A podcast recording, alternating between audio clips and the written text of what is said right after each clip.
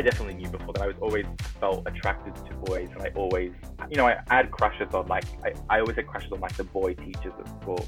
I thought the boy teachers were cute, you know. It wasn't the girl. I was like, I don't get that. There was a female PE teacher that all my friends were like, you know, when I was like in year six, ten, or eleven, they're like, oh, you know, she's so hot, and I was like, I, you know, you guys are all looking at the wrong person. so yeah, I think a bit earlier. Hello, and welcome to another episode of I'm Coming Out, the podcast where people tell me, Johnny Harvey, their coming out stories. And this week's guest is Alex Leon. Alex is an Australian writer and campaigner, and what sparked my interest in him was one of his tweets from earlier this year, which I have here and I will read to you now. Queer people don't grow up as ourselves. We grow up playing a version of ourselves that sacrifices authenticity to minimize humiliation and prejudice. The massive task of our adult lives is to unpick which parts of ourselves are truly us and which parts we've created to protect us. I remember reading it and thinking that was such an astute insight, and I immediately retweeted it and I bookmarked it so I wouldn't lose it. It clearly resonated deeply, not just with me, but with a whole lot of people as it quickly went viral. It garnered over 200,000 likes and 50,000 retweets. Alex is a prominent queer activist in London and he works for an LGBTQ plus charity. He's also a really talented writer and has written for The Guardian and the BBC. I think his writing is incredible. So if you have time, definitely do look it up. The interview was recorded during lockdown, so it was done remotely, of course. Alex was in London, and I was in my makeshift studio, which I've assembled myself in my very small walk in wardrobe at my home outside Dublin. The sound won't be as good as if we were both in the same room. There is a bit of a delay, but it should still be pretty decent. We chatted about how he struggled to accept his sexuality, his early crushes on male school teachers, coming out to his parents and why it took some time for his father to be accepting, his honest thoughts on racism within the gay community. We also bonded over our many gay crushes on Australian soap stars, and we chatted about lots of other things also. You can get in touch with me by emailing johnny at imcomingoutpod.com and tweet me at imcomingoutpod. I don't have many people to use as sounding boards around me, unfortunately. So if you have any suggestions for guests or if there's anything you think I could do to improve the podcast, please do get in touch. Please tweet me or email me, as I genuinely would love to hear your feedback. If you enjoyed this episode, please leave a rating, review, and subscribe as it really helps me and other people to discover the podcast. I hope you enjoy this episode. Thanks for listening, and here it is.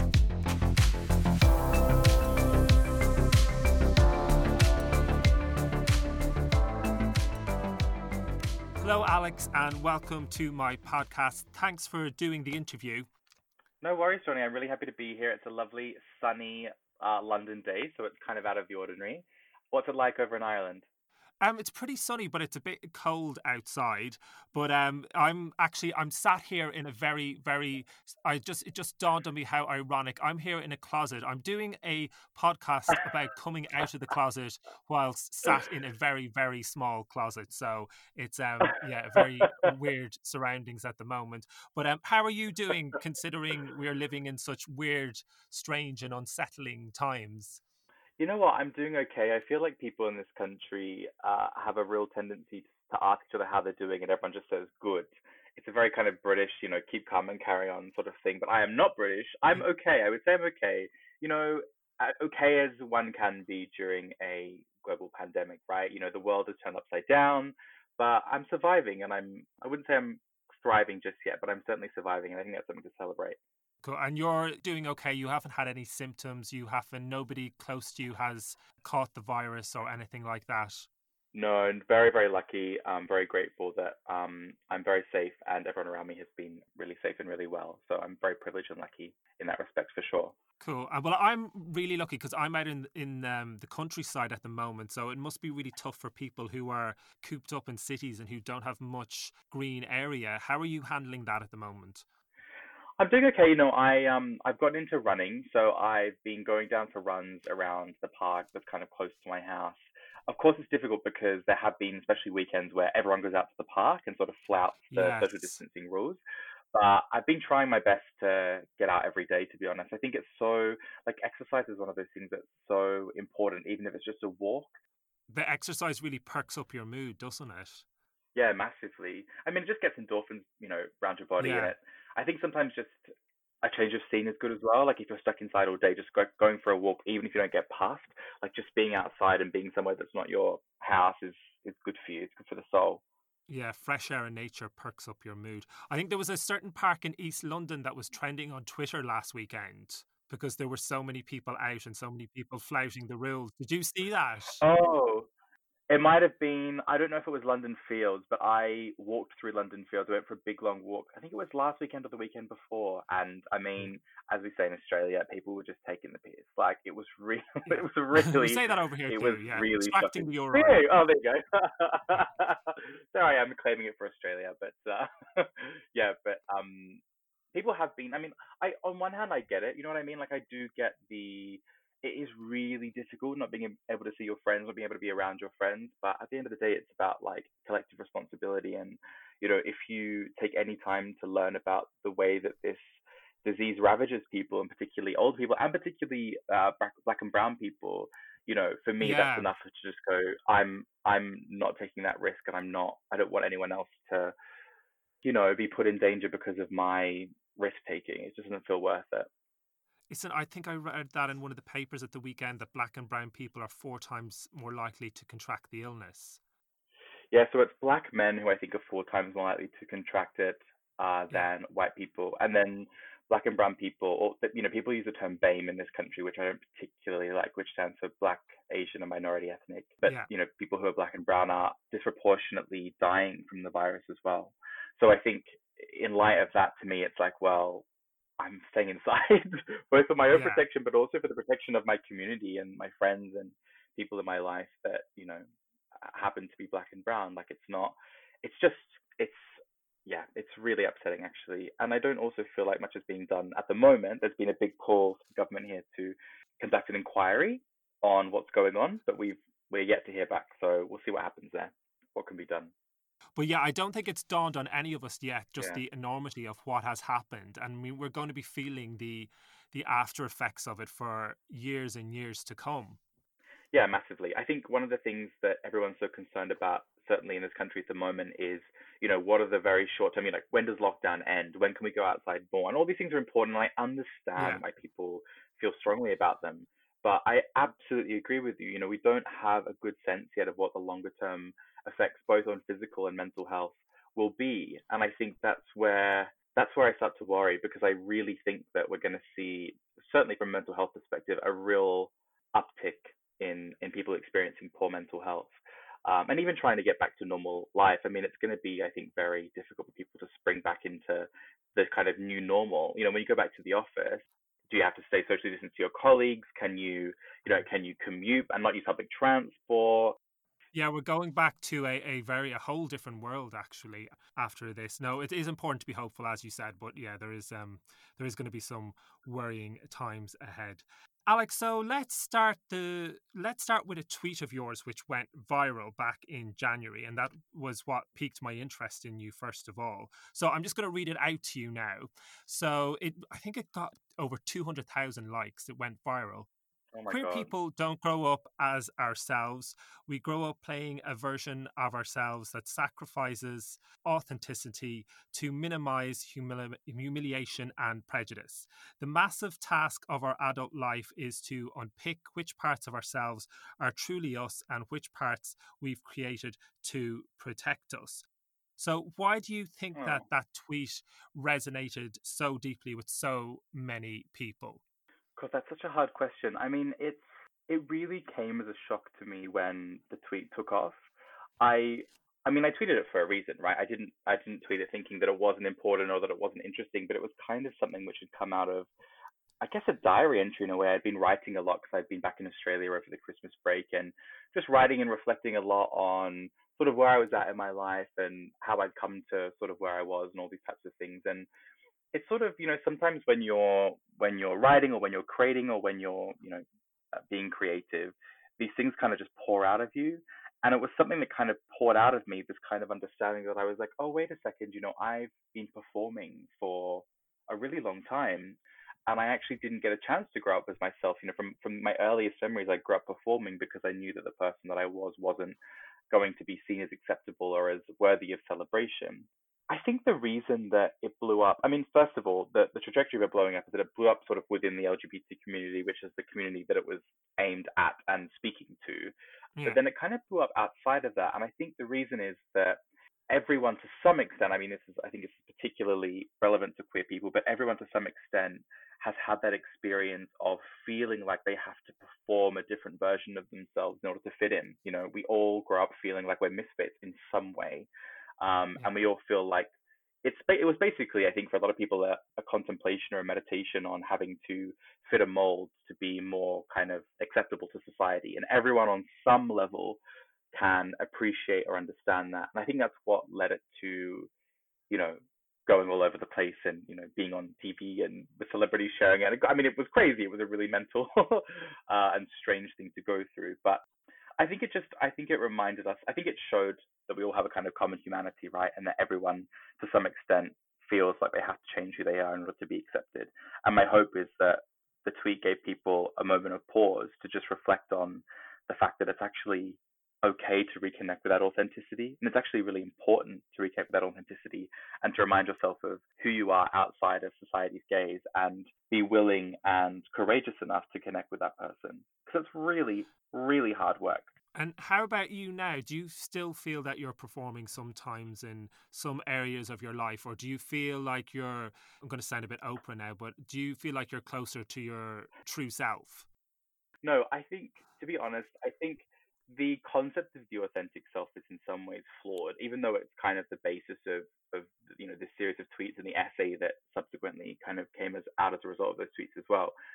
You know, authenticity as a concept is it's a bit woolly. It's not it's you know it, it's it's not necessarily straightforward. I think in some ways it's normal to perform different versions of yourself because I mean this is getting a bit philosophical, but you could say, okay, what is your authentic self? Is your authentic self the person that you are around your friends? Is your authentic self the person you are around your family? Is your authentic self the person that you are without, without any other people? Do you need other people in order to be able to describe who yourself is? Like it's it's a really difficult and kind of it's almost like a philosophical question. But I would say that I do perform. I think we have to perform in society. I think that's part of being human and existing in society in the way that we've built it but I try to be cognizant of the fact that I'm performing and I try to ensure that my performances, quote unquote, aren't leaps and bounds away from my values and my core beliefs. But as long as you feel like that person is, I guess, adhering to your core values, even if your behavior changes, I think that's what's most important. And I don't think that we should be like, uh, what's the word? I don't think we should be relegating performance as a necessarily bad thing. I think in the context of growing up, and being told that the person that you are isn't correct and that you should change and therefore wanting to perform that's a slightly different story and that's the basis of those you know that's where those tweets come from you mentioned there about growing up you grew up in australia and what was mm-hmm. your awareness of homosexuality when you were younger um, i don't you know i really i struggle to recall ever seeing anyone gay on tv or in the radio or in my life the very few memories that I can recall are usually disparaging ones. You know, people that were colleagues or friends of friends of my parents that they didn't really associate with, or people on TV who were the butt of the joke. Um, and I think growing up for me, gayness, you know, actually it wasn't necessarily gayness, it was kind of more femininity. I think that before I understood what being gay was in, in practice, which is essentially, you know, being attracted to the same sex or the same gender, I knew that feminine behavior in men or in boys was wrong. And that's how I grappled with my own gayness, right? Because before I knew I was gay, I knew that I was feminine.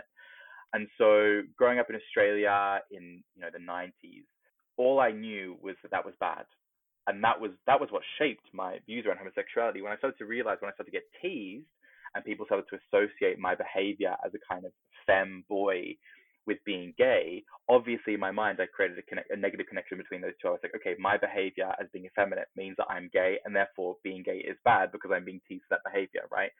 And so it was almost like inbuilt to me before I even realized that I was gay and that I, you know, was attracted to to, to guys. It was built into me that that was bad and that that was wrong, and that was a very pervasive thought for me throughout all of my childhood and most of my adolescence. Uh, sorry, what age were you when that fem shaming started? Oh gosh, I mean, honestly, like five, six. Yeah, yeah. I was when I when I was when I, you know, when I was five, I was at school. I was always I always wanted to hang out with the girls. I just wasn't interested in hanging out with the boys. And it's I, I even remember, you know, my mum was reminding me that um my kindergarten teacher even was concerned about it. You know, she said, "Oh, he's too sensitive. He spends too much time with the girls."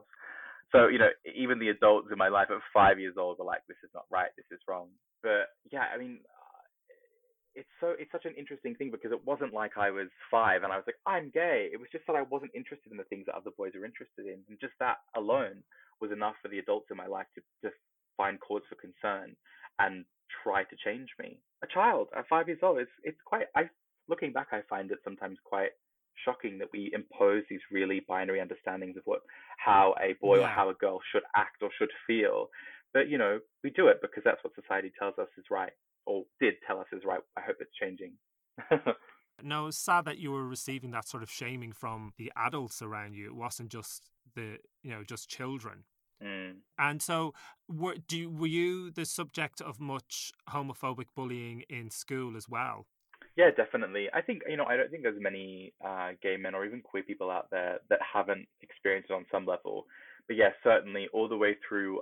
I think primary school was slightly easier for me. I think because it just it, it was always there, but it wasn't kind of a big talking point.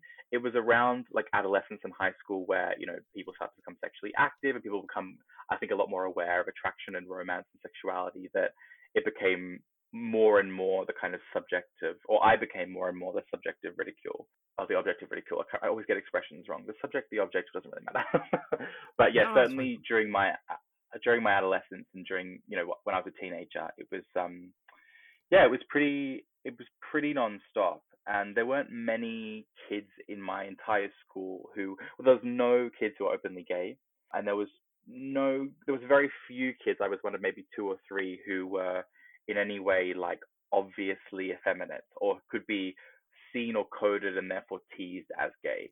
So we were kind of in a very small minority and we all kind of didn't associate with each other because we knew that we, it made us more of a target yeah, as well. That puts more emphasis on it than if you're friends with the other gay kids, doesn't yeah, it? Yeah, exactly. It kind of makes life slightly harder for you. Yeah, no, our brains are so plastic during that, you know, our development years. Yeah, yeah. And, you know, all that shaming, it does lead to mental health problems further down the road, doesn't it?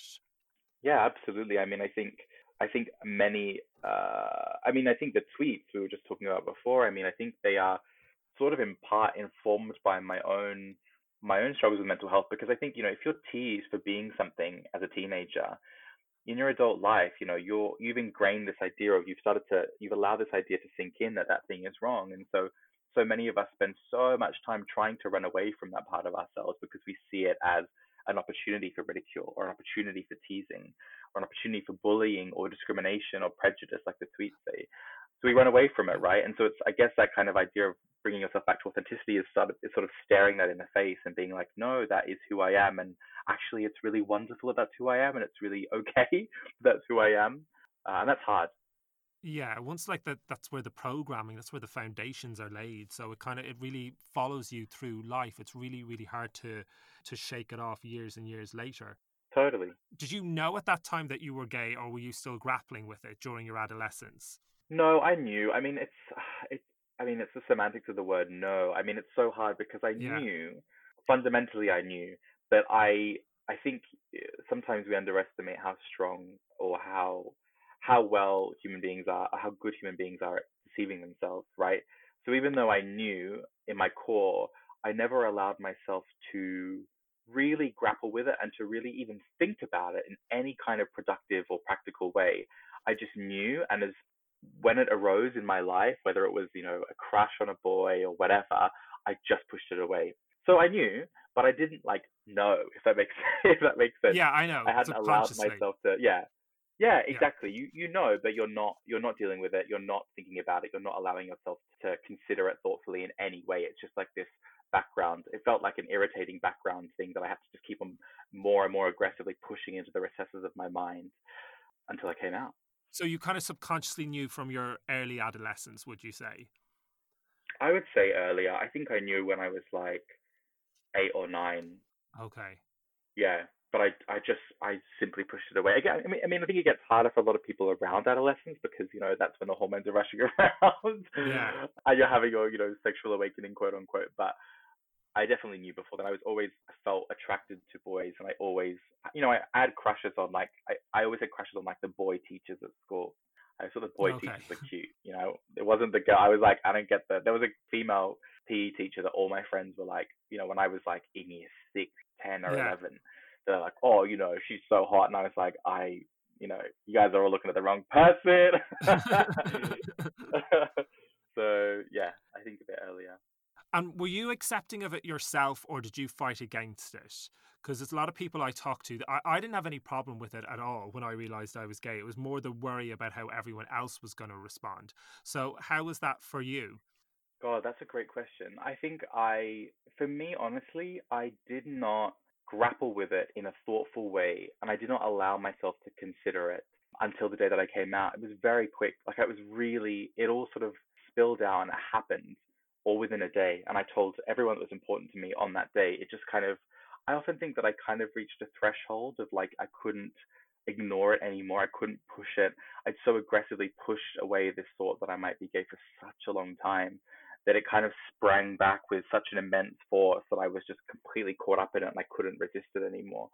But no, I was deeply, I mean, I really did not want to be gay. I did not want to. I really hoped and I prayed and I dreamed that I would wake up and it would all be over. I really wanted to be attracted to women because I wanted to get married and I wanted to have children and I wanted it, you know, I wanted this life that I guess my parents had sort of sold to me by virtue of existing, but also that had been sold to me through, you know, media and through culture and through all the other people in my life. I mean, this is a, bit morbid, but it's genuinely the way that I felt at the time. I was like, either I live my life with a woman, just pushing away these feelings, have children and live that life, or I, sh- I should cease to exist. I did not see like a third path. It wasn't something that was that was available to me in my understanding of the world. I'm so sorry to hear that. And did you have anybody at the time at all that you could open up to about it, or was that something you had to keep to yourself? No, I did. Like, I mean, I, I, there was there were definitely people who, had I felt able to talk to them about it, would have been receptive and would have been accepting. But no, I always kept it to myself. I always kept it inside until the day that I came out because I just it, it felt shameful, right? It's you know, and that's the experience for a lot of people. Is it felt like something that I speak I should be ashamed about, and I couldn't quite shake that feeling. And so to disclose it to someone else felt like the ultimate act of acknowledging that acknowledging that shame, I guess, or kind of what's the word? Kind of felt like I was indulging that shame, and I didn't like that feeling. I didn't like the feeling of having to kind of be ashamed of who I was. So no, I didn't. I really didn't. I looking back, I I mean, I don't have any regrets, but I really wish I had actually. I think I think it would have been really helpful if I'd felt able to do so. And so, when did you come out? Was that after you'd left high school? Yeah, I came out when I was at university. So I came out when I was 21. So it was post high school. I think I'd been in uni for a couple of years. Same age as me. Really? Yeah, I was 21 as well. Yeah, yeah. Oh wow. I find that a lot of people in my life came out a lot earlier than that, but I thought that that was I don't think of that of that as late, but a lot of people do. Um, but I guess people grow up in different scenarios, don't they, with different yeah. people, and everyone grapples with it differently. Yeah, so I was at uni. I was um I was studying languages. I was studying French, and this is this is relevant to the story. Don't worry, I'm not just kind of bragging about my language skills. No, no, no, it's fine. but, it's fine. but I was studying French. I was studying languages, and um, we had an assignment where I was researching this particular uh, French Canadian filmmaker called Xavier Dolan, and he was like a young, gay, very successful filmmaker who had I think at the time he'd released, or maybe uh, maybe it had just been released. I think um, a sort of biopic about him and his mother's relationship, and I was doing some research on that for a particular project, and I was you know, you know what uni's like. I was kind of stressed, and the the the project was due in a couple of days, and I was up yeah. really late at night, like one in the morning, uh, one or two in the morning, researching this, and I was watching YouTube interviews with him. And there was a particular interview where he was being asked by a journalist when he first realized he was gay, and he said, "I didn't ever realize. I always knew. It was just this, you know, it was just a case of allowing myself to acknowledge yeah. what I already knew." And I didn't think anything of it really. I didn't think, oh wow, eureka, like that was profound. I just sort of, you know, listened to it. oh, okay, whatever. Close the laptop, put the laptop uh, down, and thought, okay, it's time to go to bed. And as I lay in bed, just for the first time, something about that interaction between a journalist and this particular filmmaker, talking about him always knowing, I was just like, oh, that's me. Like that is me, and I know, and I need to seriously think about whether I can just tell everyone in my life and get this over and done with and maybe live a better life. And I don't know, I really don't know, like, it was like a perfect storm. I don't know what happened. I don't know, you know, it felt like it was the interview that kind of allowed me to have that thought. But I guess it just dawned on me that I could just take the risk and I could just tell everyone in my life and just see what happened. And so I lay in bed. It was like two in the morning by this point. I was determined to tell my parents the next morning. But I was scared that if I fell asleep the next morning, I would not do it. So I ended up lying in bed all night. I set up, I pulled like an all nighter, thinking about exactly okay. how I was going to do it. And then around six or seven in the morning, my dad went up to go to the gym, and I kind of strategically let him go. I thought I'm going to tell him after my mum because I knew he would be a slightly more difficult um, case, which was true. And I just walked to my mum's bedroom, heard my dad go to the gym. And I thought, okay, I'm going to go around the corner. I'm going to go into my mum's room. I'm just going to say to her, I'm gay. And I walked into the room and I stood there and she was kind of still asleep. And I was like, hey, hey. And she's like, oh, hey, you know, what's going on? And I said, oh, I need to tell you something. Said, okay. And so she kind of moved over and I sat in bed with her. And I said to her, I haven't been honest with you about something. And she said, okay. And then I couldn't, you know, so many of us are dealing with such immense shame around our sexuality or our gender identity when we come out. And I couldn't bring myself to use the word gay in response in you know in relation to mm. myself. I couldn't say I'm gay. I just couldn't. It couldn't. The words could not come out of my mouth. Yeah. So instead, I said, I've not been honest with you about something. And she said, okay. Then I fell apart crying, like just completely lost it and cried for a good 10 minutes before I hadn't even told her. And so obviously she was a bit hmm. panicked. She thought, you know, later she told me she thought I'd, you know, had murdered someone or you know something really bad. And then I said to her, I have been honest with you about my sexuality, and she said, "Oh, okay." And to be honest, I mean, I couldn't have asked for a better reaction. She was like, "That's absolutely fine." Like, and you know, asked a bunch of questions and did the kind of thing which I think a lot of parents do, and it's not always the best line of questioning. But they she said, "Are you sure? How do you know?" Which was really hard for me to explain. I was just like, "Well, I just do. And yes, I am sure." so we got that over and done with. She was very supportive and and um good, good. and very kind. Then my dad came back from from the gym.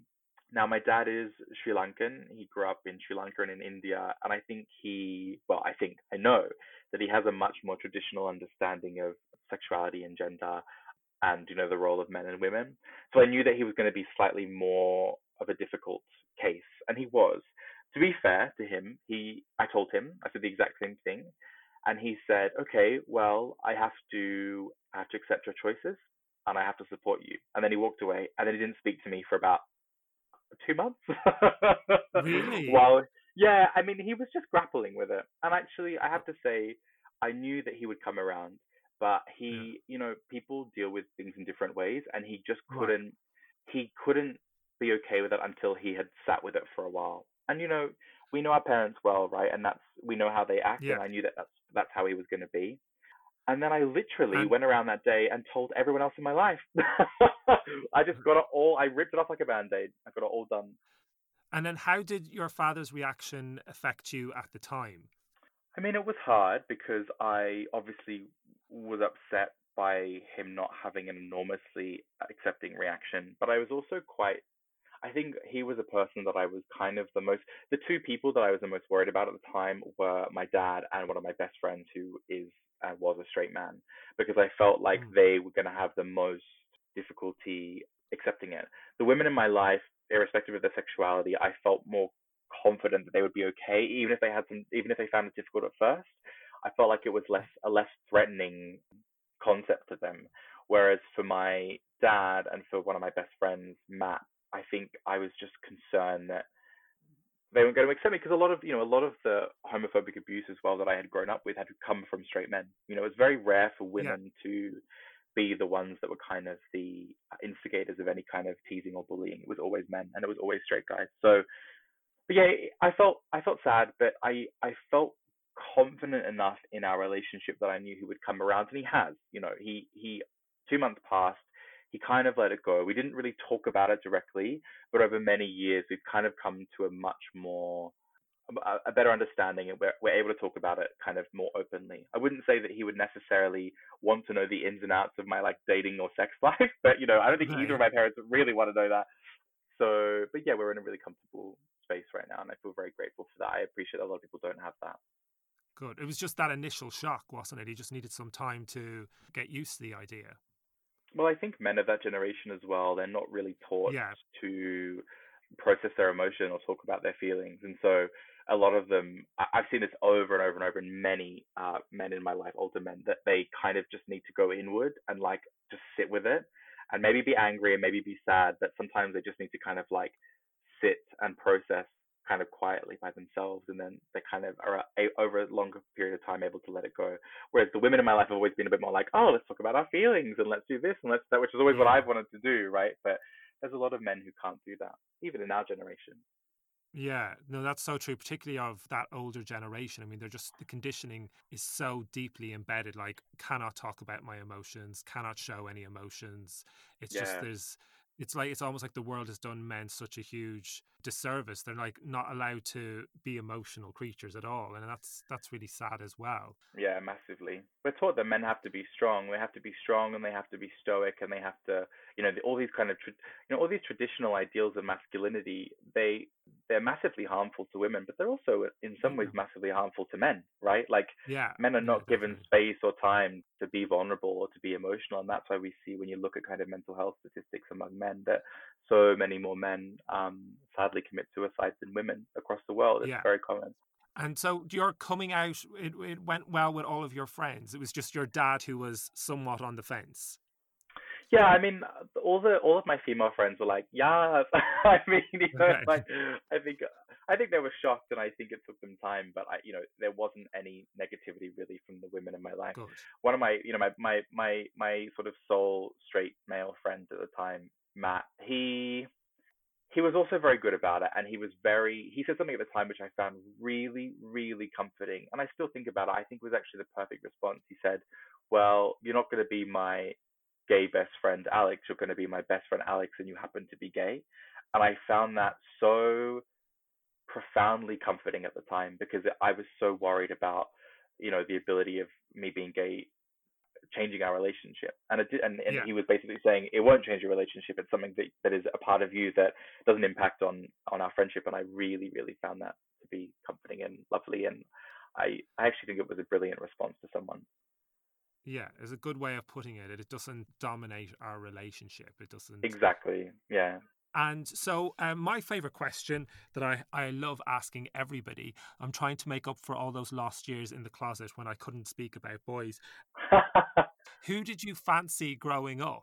Who were your crushes? So, like oh famous and non-famous. So, did you fancy any? Um, was there anyone like in the public eye, or did you fancy anyone you went to school with? Oh my god, Johnny, there's too many. No one's ever asked me this question, and I'm so delighted that I get to uh, to, uh, to respond to it. Okay, so I had. I find this question is just so cathartic to to ask and to yeah, talk about. Yeah, no, and I I haven't even really thought about it, but now that you've now that you've asked, I'm like, oh my god, I've not talked about this in a long time. But I had some like obsessive crushes on on guys growing up. I was really I don't know if you I don't know if Neighbours is a thing over in Ireland, but oh um, yeah, it's huge. Is it? I was obsessed with Neighbours. I'm showing my age now. When I was four and five, like I would watch it religiously oh every God. single day when Kylie and Jason were on it. So oh that yeah, that's what I mentioned. me. Yeah, I'm I'm older than you, but that was what I said on my first day of school, of primary school, was when am I going to watch Neighbours now? Because I used to watch it on my own every afternoon at like half one on the BBC. But um, sorry, you're telling your story. Back to you. Sorry. No, no, no. um, yeah, so I, I, I, do, I wasn't like an obsessive watcher of Neighbours. I mean, it was just on. It was on when you got back from school. It was just around. It was on when dinner was being made. And there was a character. I mean, I can't remember what the name of the actor is. I'm, i can look him up, but his, his character's name was Boyd yeah. and Boyd Scully, I want to say, and Scully, yeah, I'm pretty sure.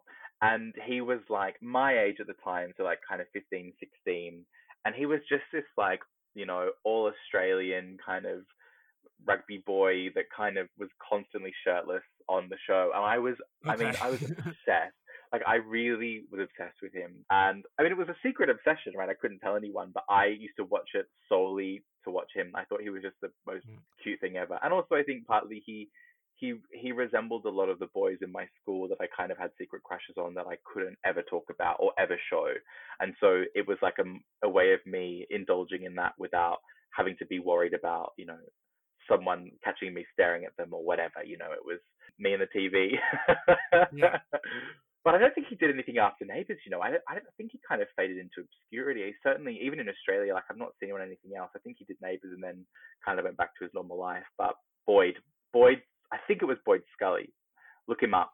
Neighbours and Home and Away, they always used to have all the pretty, pretty boys, didn't they? For to, oh, massively to draw in the teenage girls and the gay boys. I mean, totally. I, oh no, I've looked him up. Boyd Hoyland. He wasn't a Scully. Maybe he dated a Scully. Kyal Marsh is the name of the actor. But if you, yeah. you know, just looking, I've just googled him and just looking at him now, like it's so of the time. Like he's got this like early 2000s 16 year old boy haircut. Like he's wearing the kind of clothes that I used to wear. It was just like a projection of all the kids in my school that I had massive crushes on. God, it's funny. It's such a blast from the past. I was not expecting to be asked about Boyd Hoyland from Neighbours. I'm going to Google him now after this. You should. You should. yeah. Because Home and Away and Neighbours during the 90s in Ireland were oh, like wow, huge. Yeah. They were phenomenally successful. And everybody, I think, watched Neighbours during the 90s. And I actually did Google my Home and Away crushes the other day. But I didn't even know at the time that I was I was gay. I just thought I, I wanted them to be my friend. Like I didn't even realize that's what it oh, was. Oh, really? I was totally in love with them when I was like eight or nine. Yeah, I googled Andrew Hill the other day. Andrew Hill? No, I he was like Pippa's stepson. And so, who were your other other than Kyal Marsh? Who else? Oh my god, this is so hard. I really have to think. I remember having I remember having quite a big crush on a guy who was on Big Brother in Australia. I, I, I don't know for some reason. For some reason, it was always like Australia. I think I I think I had to be. I think it was always Australian guys. Like I didn't really connect with. You know, I used to watch like what did I watch growing up? Oh my god, I forgot what it's called now. What's the what was the one that had Mischa Barton? Um, oh, the OC. The OC. Yeah, I was. I I yeah. used to love the OC, and I definitely the only kind of non-Australian crush I can think of was I used to really think Seth from the OC was really cute. Oh yeah, I had a huge crush on him for years. Because he was like nerdy and relatable yeah. and inoffensive. You know, he wasn't like that scary kind of hyper masculine. Yeah. Like they might kind of beat you up. He was like cute, but he was sort of nerdy and geeky. But I was definitely, I definitely had a crush on him. And then there was this guy called Jamie on Big Brother. He actually won that season of Big Brother. And to be honest with you, Johnny, like he wasn't even that attractive. He was just like a meathead. But he was okay. again constantly shirtless. He was just constantly shirtless. And Big Brother was a show that I, you know, it was massive in Australia at the time. Right. And so it was always, always on. And he was just always on and always shirtless. So I was like, okay, well. We're noticing a pattern here. you have a type. well, I mean, it, I don't know. I mean, I think I think, uh, to be honest, I think it was really, yeah, those were the kind of guys that were around me, and those are the kind of guys that I grew up with, and so like those kind of like meathead. I don't know. I mean, I was actually I wrote a piece a while back. I'm not. I can't remember if I published it or not about how I think it's quite jarring for a lot of gay boys growing up because often you're bullied by boys who you're attracted to. I don't know if you ever have had that experience. Yes, but, yes, I did. It's the yeah. worst. I mean, it's it's really hard because it's like Yeah. you have this secret desire for them, but they're also being horrible to you. But that doesn't necessarily that's- stop you feeling that way. And I think that you know, I mean, that's like good therapy fodder for anyone out there. that's a really good thing to talk through a therapist because honestly, I think it's actually a really strange experience to to live through. So, what do you think for you have been some of the long term effects of growing up gay and being on the receiving end of all that shaming? How do you think that's impacted on who you've become today? So I would say it's had positive and negative impacts, Yeah. and I don't, cause I don't, I don't want to be all doom and gloom about it. I mean, I do think that it's really important to acknowledge that LGBT people are disproportionately at poor risk of mental health, and I, I really believe that a lot of that comes down to a lot of the experiences that we have as children or as adolescents, and the kind of shaming that we experience, as you just mentioned.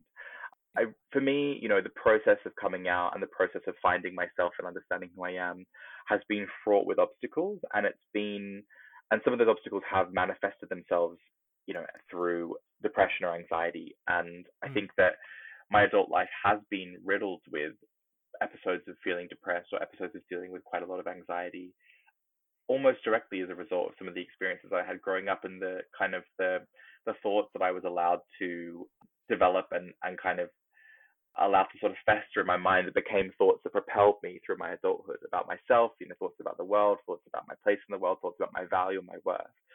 So on that level, it's been quite tough. But I have to say, I I would not have it any other way because even though there's been so much hardship and so much difficulty and a lot of soul searching and a lot of pain that's been uncovered, I really feel like having gone through that experience, I'm just a much happier person. I'm a much stronger person. You know, the the tweets we were talking about before, one of the tweets said, you know, that we we have a real privilege of this kind of quite explicit sort of self discovery. Like it's a very, you know, you have to you sort of have to stare yourself in the face and be like, okay, who am I? Like what am I? Who you know, who I represent and and what do I believe and what are my values? You know, when you come out, it's like you're kind of coming into yourself for the first time. And a lot of people who are straight or cisgender, they don't have that in the same way. They're not forced to do that in the same way. Yeah. And so I think that there's a real privilege if you can come out the other end of your coming out experience to to being queer or to having had to having had to go through this. So I would say that I feel really grateful for my queerness. I feel really grateful for my experience of coming out. And I also think there's something really um wonderful wonderful about having a community and a culture that I belong to, right? People that understand on a on like a fundamental level what it, what it was like to be me growing up, right? I didn't have that when I was growing up, but now I have it, and now we can bond over our shared experiences of you know the things that we all you know we do, you and I just talking about like clandestine crushes, right? Like we can Yeah. bond over that. We can bond over kind of the shared experience, which you know sometimes is a, a torturous or a painful experience, but we can look back on it with with nostalgia and and you know hopefully with a bit of heart. So you know good and bad, but I like to reflect on and try and emphasize the good. I think coming into yourself and coming out is so important, and um, there's so many like things to be uh, grateful for on the other end. You know, no, there can, there's a lot of positive aspects that can come from it as well. And you Yeah. mentioned there about having a gay community around you. So, do you feel you found a place within the gay community or your own tribe? Because I know I've sometimes myself, the gay community can feel a little bit judgmental and unwelcoming. So, how have you navigated that whole world and have you found your place within it? I think I tend to distinguish between a community and a scene. So I think often Yeah. what what we are sold as a community is actually a scene. You know, going out to a club, going out to a bar, these are scenes that um that that change and that shift and that move and that have you know and that that say to you that you have to subscribe to certain ways of being or behaviors or look a certain way to enter. And I tend not to search for belonging in those spaces because I don't feel like they really give me a good um my you know for me historically I've not felt that I always can belong in those spaces. For me, getting in touch with the community has been through it's been through volunteering, it's been through um I think that you I think that you get out of the community what you invest in it. So for me, you know, I work in the LGBT sector, I volunteer, I've really invested in relationships with as in platonic relationships with other LGBT people and I've really like given them t- my time and effort and really wanted to develop really meaningful relationships with people. And Yeah. so I've kind of gone, I've just gone about it in a really different way. I've not, um, I've not relied on the kind of, I guess, stock standard like social spots. I've really gone in in a different way. I've kind of, I've gone in through activism and through campaigning and through, you know, pushing for, you know, a better community for everyone.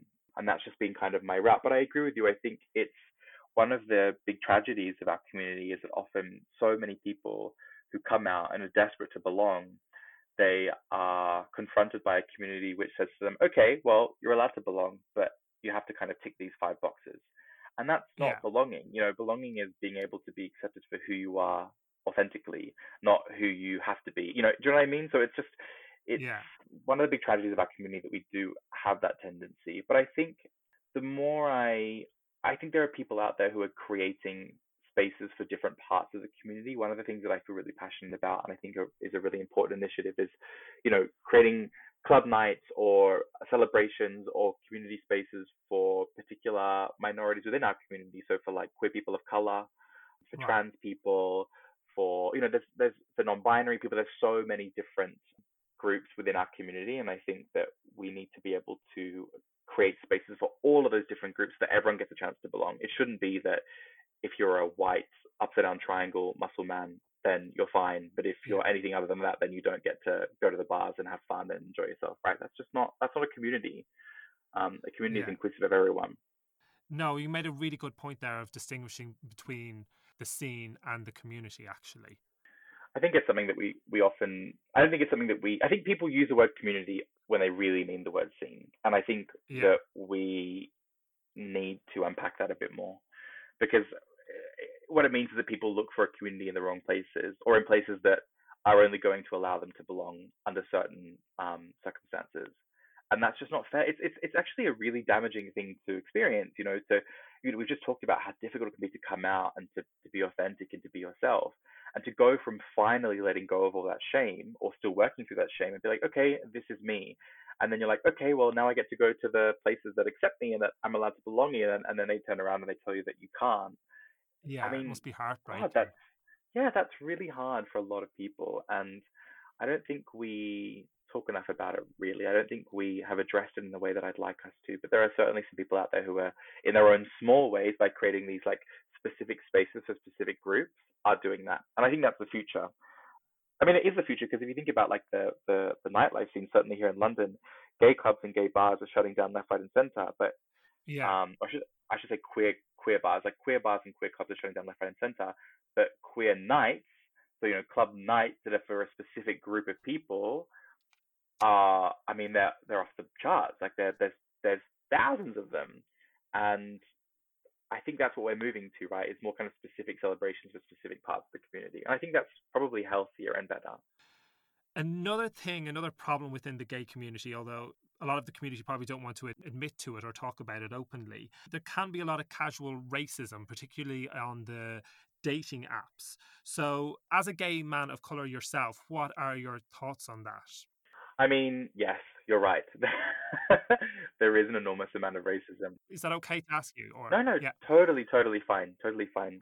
I no, you're absolutely right. There is an enormous amount of racism in the community, and I don't necessarily feel like there is like like more racism than there is, you know, in the sort of straight cisgender heterosexual world. I think it's just that we have more opportunities to act on it. yeah, it just feels like gay people should be more understanding of it.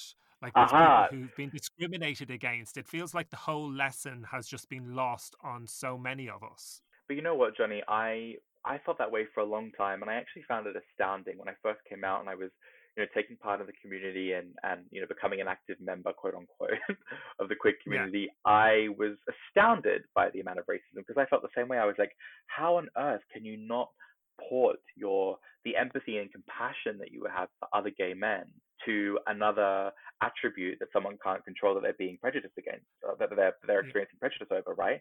So I was like, you know, for me as someone who grew up dealing with racism and dealing with homophobia, I was like, duh, these are the same thing. They're just they're just you know variations of the same thing. Someone has is dealing with something that they can't control, and people are telling them that they're a bad person because of it. But unfortunately, people can't do that, and this is something. This has been a really big learning for me. Actually, it was a really profound discovery for me to understand that actually people, human beings aren't always capable of that. And that, you know, you might be gay and you might have had to grapple with your gayness and you might have had a lot of pain and a lot of trauma coming through that experience. But that doesn't mean that you can be compassionate. You know, you, you still grow up in a society which is which may be biased towards certain ethnic groups, and you you you don't necessarily see the connection if it doesn't if it hasn't impacted you um, personally, and that's quite an upsetting thing. I think it's quite distressing in some ways, and actually you see this replicated within the community itself. You know, there are plenty of gay people out there who are transphobic. There, you know, cis gay people. Yeah. There are plenty of cis lesbians who are transphobic. Um, and again, it's like these are people who are a part of our community, uh, in a really important part of our community, and, and I have actually been at the forefront of pushing for our rights. And yet, there are people who can see a trans person, you know, as a gay, as a cis gay person, and say, "I don't get it. I don't think it's right." When yeah.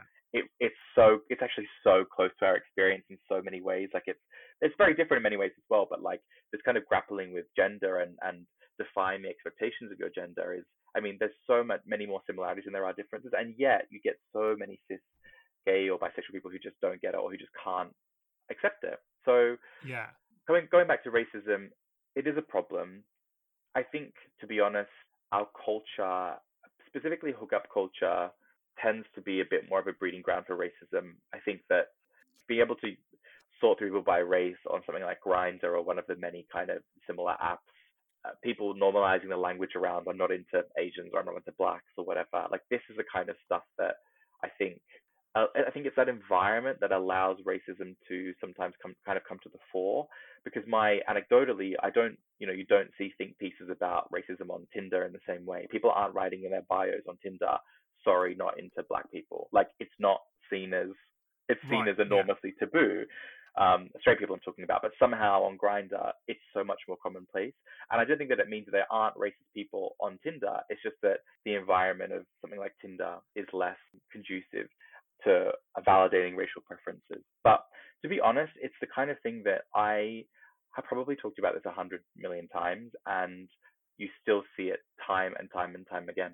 So I don't know beyond allowing people who are queer people of color or you know gay men of color or whatever to have these spaces where they can just belong and be accepted and feel like they're a part of a community I, you know I don't know what we do it's a really really tough conversation and I don't I don't know I think the solution is solving racism that's not a solution yeah. that I have right all racism is disappointing, but it's especially disappointing just coming from within the gay community, I feel. But um, yeah. how also another problem how do you feel about the representation of gay men of color in the media and and the gay me- media also? Do you think I don't think there's enough visibility at all?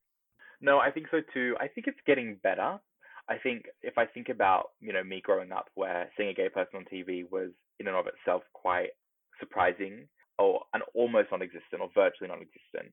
If I think about the representation that I see now, it's definitely getting better. I I do feel though that there is, you know, I one of the one of the shows that I have to say, I mean, it, it has some problematic elements, but one of the shows that I really appreciate when it comes to visibility of queer men of color is Drag Race, because there's okay. been so many really wonderful queer men of color who they're they're valued because they're talented and they're valued because they're good. They're not treated as like props in a storyline. You know, they're the center of it. They're like, this person is an incredible, talented, creative performer, and they're given you know time and space to breathe and to and to be human rather than to be kind of props in a story. But I think we're getting, but you know, we've got Pose, we had Moonlight. It's it's happening. I think that sort of film and TV. I think when it comes to our oh, media, yeah. there's a lot more work to be done. I think the the sort of queer or gay media in this country certainly is extremely white. But also, I think there's um, a. Have you been watching Ryan Murphy's Hollywood? You know what? I haven't. But you know how I was telling you there was a girl in my school who was on Home and Away when I was growing up. She's oh, is that it. her? Yeah. Yeah, I googled her. Samara. And then I saw she was um she was in home. I can't remember her name, but yeah, she got she's doing really well for herself. She is. She really is. Yeah, but there's a gay black man in in Hollywood. Oh, nice. Yeah, I think Archie. And so, as someone who is an activist, you're working all the, the time to improve LGBT people's lives. So, what are your hopes for the LGBTQ community internationally and at home in the next few years? God, so, so that's a very broad question, isn't it? Yeah. I mean, it is because there's so many things that I could sort of zero in on because I think there's so many things that we need to improve on.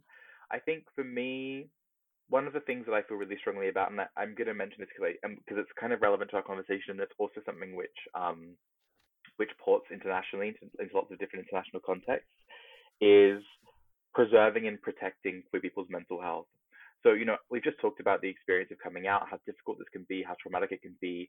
And, you know, I think we would probably consider ourselves fairly lucky to have had that experience in environments where, you know, homosexuality isn't criminalized or it isn't so, so socially taboo that, you know, when you, if you are out, you are genuinely um, putting your own safety and the safety of your loved ones at risk.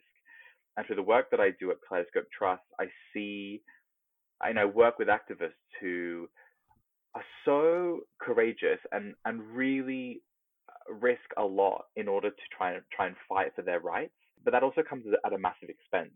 And I think whether it be somewhere like Uganda or Nigeria or Saudi Arabia or Belize or Tonga or you know any of the any of these countries where life is is harder for queer people, or whether it be somewhere like the UK or London, where we often think of you know we think of London as this kind of you know metropolis where everyone's free to be whoever they want at the end of the day, we still don't have services. We know that LGBT people are disproportionately likely to suffer from poor mental health, but we don't yeah. have specialized services. Even in the West, or very few countries have specialized services, or very few governments have invested in services or specialized care for LGBT people. So what we see is higher suicide rates, higher anxiety, higher depression, higher eating disorders, higher addiction disorders, and no specialized care. And whether it be, you know, whether that's in the UK, whether that's abroad, that's something that I really feel strongly about. You know, you, you, shouldn't have to be, you know, I've been very lucky and I'm talking to you here right now because I was able to afford, whether it was through my parents when I was younger or now um, through my employment, uh, therapy, you know, with a gay therapist yeah. who I felt was able, who I felt I was able to be open and comfortable with and talk about elements of my yeah. life that I had always felt very ashamed of. And there are many, many people in this country, in Ireland, and all across the world who don't have that privilege. And I don't yeah. feel like you should have to be able to be earning a certain amount of money to be able to come to terms with your authentic self. I think it's something that we should be able to extend to all LGBT people. And we're just not in a position for that to happen at the moment. And so a lot of my work is trying to figure out ways to slowly but surely make that more of a reality, at least in this country. And then, you know, hopefully at some point across the world. No, but it is, as you mentioned there, it's such a huge problem. I think the waiting list on the NHS is five to six months to see a counsellor. So if you're in a very, very bad way, yeah, you're you're in a yeah, and, and even then, I mean, you may wait for six or seven months or however long to get a counselor, and then you may get a counselor who's homophobic. You know, you may get a counselor yeah. who I had a friend who was grappling with their gender um, and was sort of trying to come to terms with being non-binary or perhaps being um, uh, sort of binary trans and they weren't sure. And they went to a therapist uh, on the NHS after a long, long waiting time. And the therapist said to them, uh, are you sure this isn't about your childhood? Because I don't think this gender stuff is really going to go anywhere. I don't think there's any kind of merit to discussing this. And that was the whole reason they'd gone to the counts in the first place, right? You get people who just aren't trained on the particularities oh, of of gender and sexuality yeah. for for people. And so if even after all that waiting, you might find someone who, and also people have, you know, people. There are still plenty of people out there who don't agree with with people being gay or people being trans or whatever. So yes, yeah, um, it can be really tough for a lot of people. I think that's a really great point that you would make, and I, it, that you made there, and it's something that I wished I'd realised or learned when I was much younger. Because I think going to an LGBTQ counsellor can make such a huge difference in Massively. the counselling process and the effectiveness Massively. of it. Yeah, totally, 100%. And I think not everyone wants it. Like some people don't want a queer or gay or trans therapist. But for me, I yeah. think it was so comforting to have someone to talk to who I knew on some level understood my lived experience and I didn't have to explain things to. Yeah. I didn't have to explain the trauma of the closet because he knew because he'd been through it himself. Yeah, because that advice seems quite obvious when you say it, but it doesn't really seem to be out there in the public domain. It's like obviously because psychology is just such a broad area and just trying to go and talk to somebody who specializes within the area that you most want to deal with is so so important yeah, absolutely. And to be honest with you, Johnny, it baffles my mind that this is not something that we talk more about because it's not only, it's actually marginalized people in general. So, you know, Black, Asian, and minority ethnic people are also disproportionately likely to suffer from poor mental health, as are people with yeah. disabilities and as are people who are LGBT plus. But we don't seem to, despite knowing all of this, we haven't seemed to catch up yet, right, to a society in which, you know, if there was a vaccine for uh, an illness that affected a certain part of the population much worse than others, you would make sure that that vaccine was available to those people first because they're in the most vulnerable categories. But when it comes to mental health, despite us knowing that marginalized people are more likely to suffer from poor mental health, we don't create services which are catered to them. We just say, oh, okay. Well, there you go. you know, there hasn't been an yeah. intervention there which has been which has been meaningful. And so I think that's what we're pushing the government to do, and that's what, and you know also trying to bolster services that currently do exist that do cater towards those groups. I think the, this is important an important thing for us to kind of fight for in a longer term. Alex, you're doing such incredible incredible work. So keep it up. Thank you so much for your time today. It really was a pleasure chatting to you. Thanks, Johnny. It was a real pleasure chatting to you too. Across the sea, across the Irish. What's, yes. the, what's the name of the water between the UK? And, I don't even know.